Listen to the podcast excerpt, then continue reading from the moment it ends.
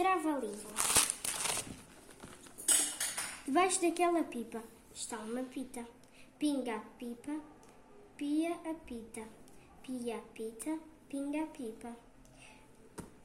O, o livro que eu li foi de trava-línguas, feito por Luísa Ducla Soares.